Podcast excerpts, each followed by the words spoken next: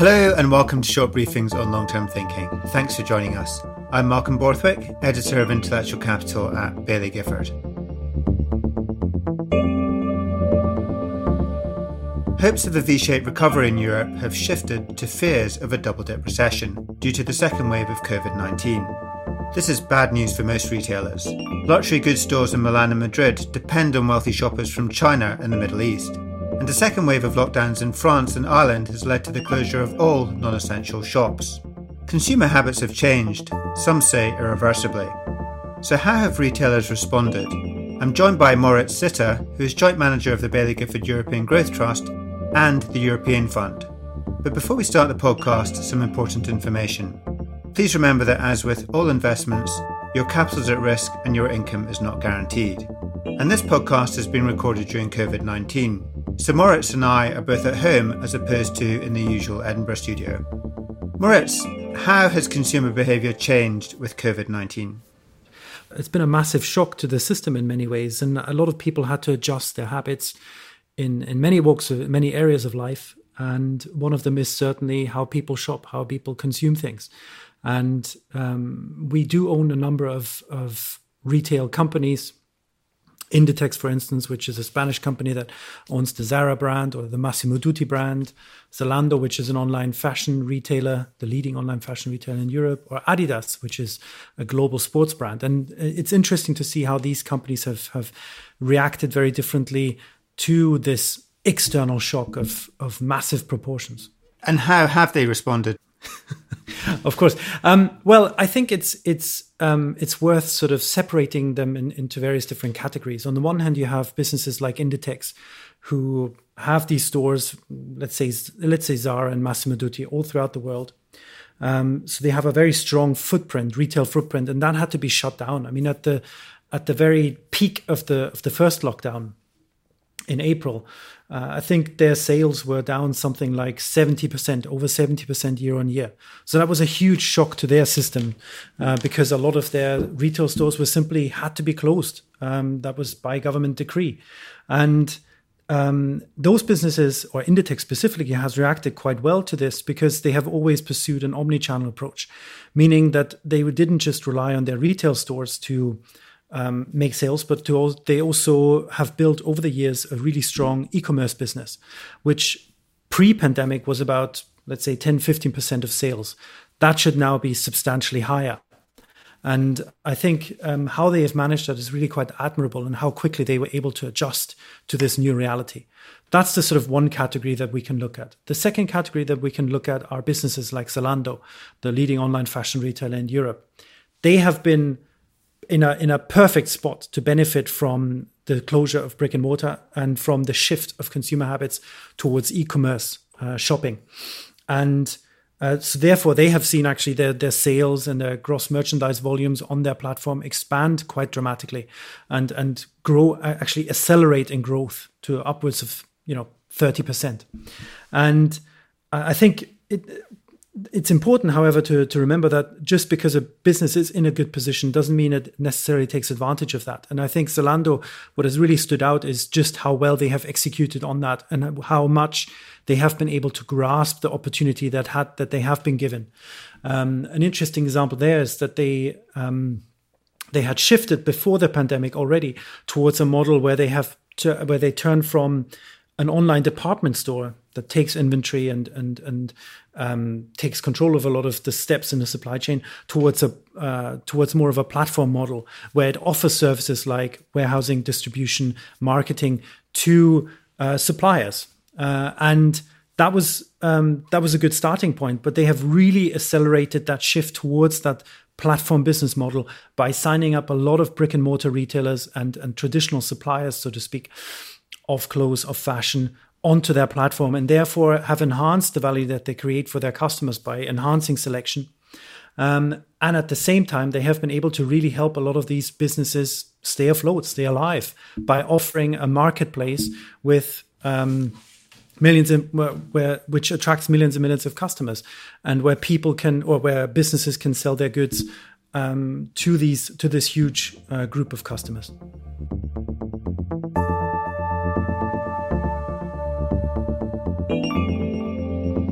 And what about at the, the luxury end? I'm thinking here maybe of Kering and L'Oreal. Have consumers remained loyal to the high fashion brands? Yes. So what we're seeing there is is, is actually a similar shift to the mass market in that uh, if you take a business like Kering, uh, which is the French holding company which controls brands or owns brands like Gucci, like Alexander McQueen, like Bottega Veneta. These are again businesses that that really rely pre-pandemic relied a lot on their on their retail footprint because those were you, when you go in and you buy a, a Gucci uh, suit, for instance, you don't you, you go there for the experience. You go there for the way you're being treated. You go there for browsing. Um, you go for the for the full package. You don't just buy. You don't just want to enter something into a search bar and buy it um, online necessarily. But I think what was again interesting is that these businesses have managed quite well the transition towards online as they have seen their retail footprint uh, close down for a, for an extended period of time, really.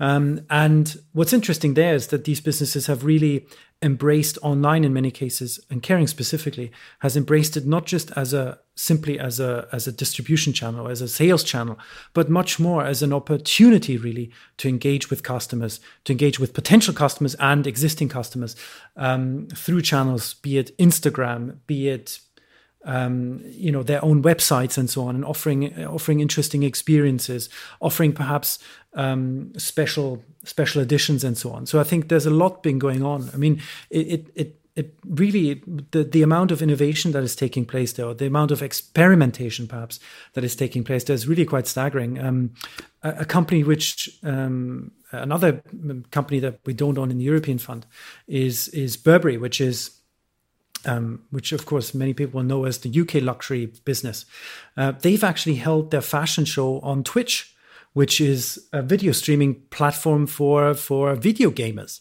Uh, and he told me that that was that was something that would come out of um, out of the of the out of this pandemic. I, I would have not believed you, but um, there's really a lot of experimentation going on where people really have to embrace um, online not just as a sales channel, but as a channel to really engage with consumers. And it's that sort of old adage of necessity is the mother of invention. I think that point about innovation is really interesting. A lot of brands are moving further and further away from traditional advertising. Actually, I wanted just to play a short clip by way of example of that. Look, sport might not be the answer right now, but it teaches us this that impossible challenges must be faced and overcome and the reward is joy. And top marks if you recognise the voiceover artist there. That was Siya Kolisi, who made history as the first black player to be appointed test captain of the South African rugby team. And this clip was taken from a one minute YouTube film. And what's interesting about this is it's a campaign by Adidas, Ready for Sport, that includes a whole series of other adverts. This one alone has had over 45 million views. And Moritz, we're seeing more and more brands move away from traditional marketing towards YouTube, Instagram, Twitch, and other platforms. Absolutely, that's exactly the case. And again, it's not just about selling, it's about engaging co- consumers. Um, it's about engaging the populations really of, of, the markets that they're in on YouTube, on Instagram. Um, and on many other platforms. And I think um, you know TikTok has been one one platform or one social media platform that has really seen a massive ascent uh, during this pandemic in the West. And I think um, I, I, wouldn't be surprised if this became another important platform, another really important platform to engage consumers and to create that connection with consumers directly. Uh, and I think that also uh, what's also quite interesting is that the likes of Adidas have not just grown um, together with um, fashion platform, not on it, or fashion retailer platforms like Zalando uh, online, but they've also grown by going directly to consumers. Uh, and that's really quite fascinating because that that um, unlocks quite a lot of opportunities for them. Um, simply on the customer engagement side, it means that you build a directly a direct relationship with the consumer, and in many ways, I think the opportunity there is that they could build a much deeper relationship with the consumer online directly than they could with their own brick and mortar stores. Um, because you're on on consumers' smartphones, you, you're an app. You you can uh, you can engage with through notifications. You can come up with special deals and so on. And we've seen that already happening on on Adidas. So they have a closer relationship with the consumer. They get more information. They learn more about the consumer, what they like, what they don't like. And certainly some of the data that we've seen come out of this um, sort of direct and consumer online business of Adidas, of Nike, and so on is that the consumers that they engage with there are really even more brand conscious. They're they're willing to spend more. They're not interested in discounts. They're not interested in spe- in special cheap deals. They're really interested in special editions of products and so on. So it's it's a fascinating it's a fascinating way to engage with consumers and to and to create a sales channel that is really quite valuable for these businesses. Yeah, I'd imagine it's it's hugely valuable because it's a younger demographic as well, and these are potentially consumers for decades to come. Absolutely, I think it's it's it's a big opportunity. If you think if you use the sort of framework of of the lifetime value of a customer when you can acquire them at an early age and then you can keep them for a long period of time by really creating a strong relationship with them. That could be enormously valuable. And i think let's say from a merely financial point of view even in in the sort of medium medium term it's quite attractive to have a direct to consumer business because you cut out the middleman and therefore this should lead to higher margins. And and the model is is in many ways quite straightforward. You really need your own warehouses and that's about it. Your, if you have your app, your warehouses, and your production aligned, then then you're pretty much off to the races. And I think that's something that that will see these companies, be it an Adidas or a Nike, um, pursue much more much more aggressively because it is such a big opportunity.